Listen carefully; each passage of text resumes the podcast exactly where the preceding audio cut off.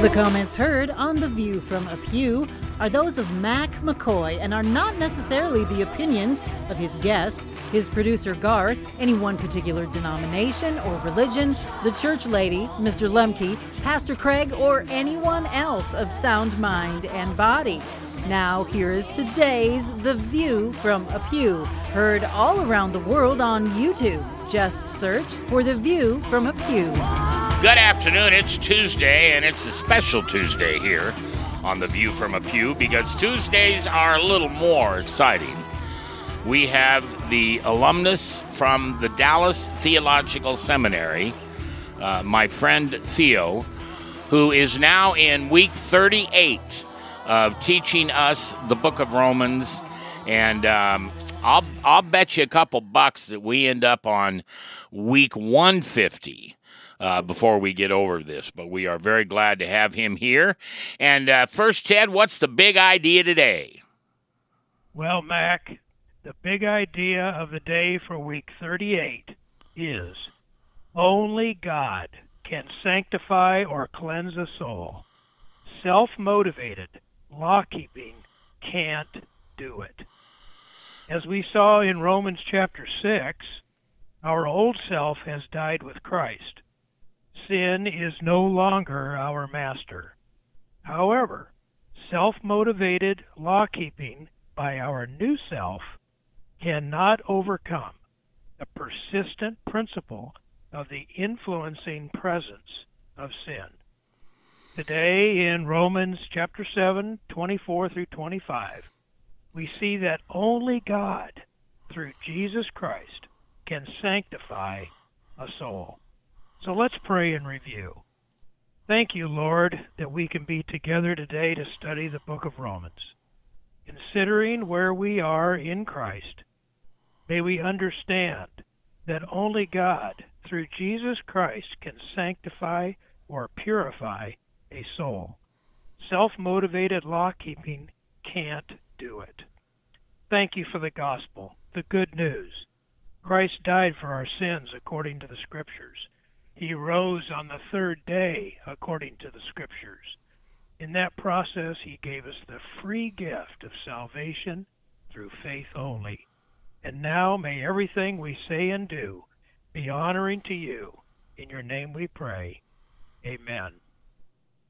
The book of Romans is made up of five pillars of theology sin, chapter 1, verse 18 through chapter 3, verse 20 salvation, chapter 3, verse 21, through chapter 5, verse 21. Sanctification, chapters 6, 7, and 8, where we are today.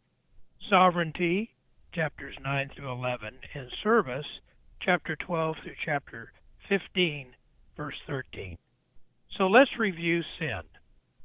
In chapters 118 through 320, we find the clear idea that all people are sinners. According to Romans chapter 3, verses 10 through 11, there is none righteous, not even one. None who does good, there is not even one. So let's review salvation in chapters 321 through chapter 5. To see God's remedy for this sin problem, let's quote from the New Living Translation Bible, chapter 3, verses 22 and 24. We are made right with God by placing our faith in Jesus Christ. And this is true for everyone who believes. No matter who we are, God, in His grace, freely makes us right in His sight. He did this through Christ Jesus when He freed us from the penalty for our sins. Sanctification is the third theological pillar, chapters 6 through 8, where we are today. Sanctification is becoming progressively more like Christ, cleansed and purified, set apart from the world. Once we are saved positionally, that is, justified, what do we do? How do we live? Chapter 6 of Romans answers that question by explaining the justified believer's relationship to sin. Our old self died figuratively with Christ.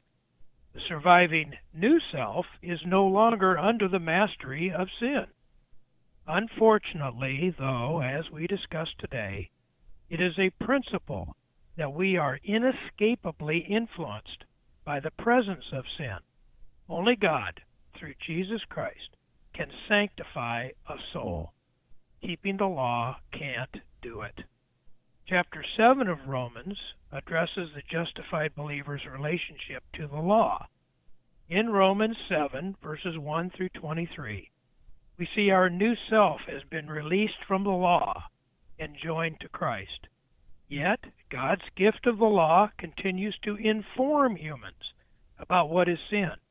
It is supposed to curb sin and, like a mirror, show humans their fleshy weakness and inability to be righteous. Paul, a justified believer, admits he is still of flesh or fleshy. This evil flesh continues then to tempt Paul to sinfulness.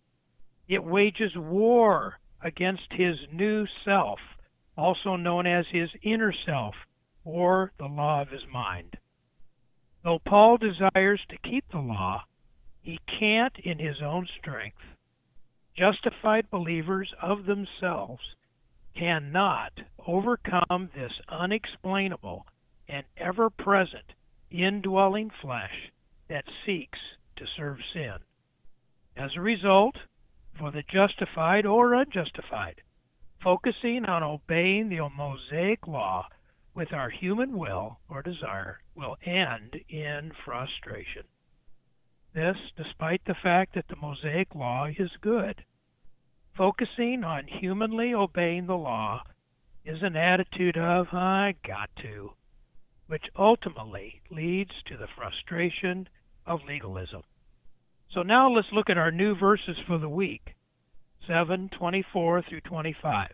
And let's read verse 24. Wretched man that I am, who will set me free from the body of this death? Paul is now summarizing his personal experience as a justified believer. Wretched is the profound term he uses to describe his evil, sinful, fleshy nature. For a person of Paul's spiritual stature, with decades of ministry experience, including miracles of healing and manifested indwellings of the Holy Spirit, one can only sit up and take note of his use of the word wretched. To be wretched is to be in a deplorable state of distress. Self hope has ceased. It is a hopelessness needing a deliverer, according to William R. Newell's Romans commentary. How could Paul use this word to describe his experience? Probably the best explanation is that as Paul has lived in the process of sanctification for decades, becoming conformed to the image of Christ, he has noted with greater clarity the gulf between his covetous human fleshiness and the purity, beauty, and holiness of Christ Himself. The gulf is so great, and his exhaustion in humanly trying to overcome it is so complete that he can profoundly and emotionally describe his fleshy sin nature as wretched. This, despite the fine example he displays in the leadership of the church. In earlier letters to the Corinthians, such as 1 Corinthians 4:16. Paul commands the people to imitate him. In 1 Corinthians 11:1, he tells people to be imitators of him as he is an imitator of Christ. Yet Paul is wretched, exhausted. The remainder of the verse says, Who will set him free from the body of this death? This is a frantic appeal for a deliverer.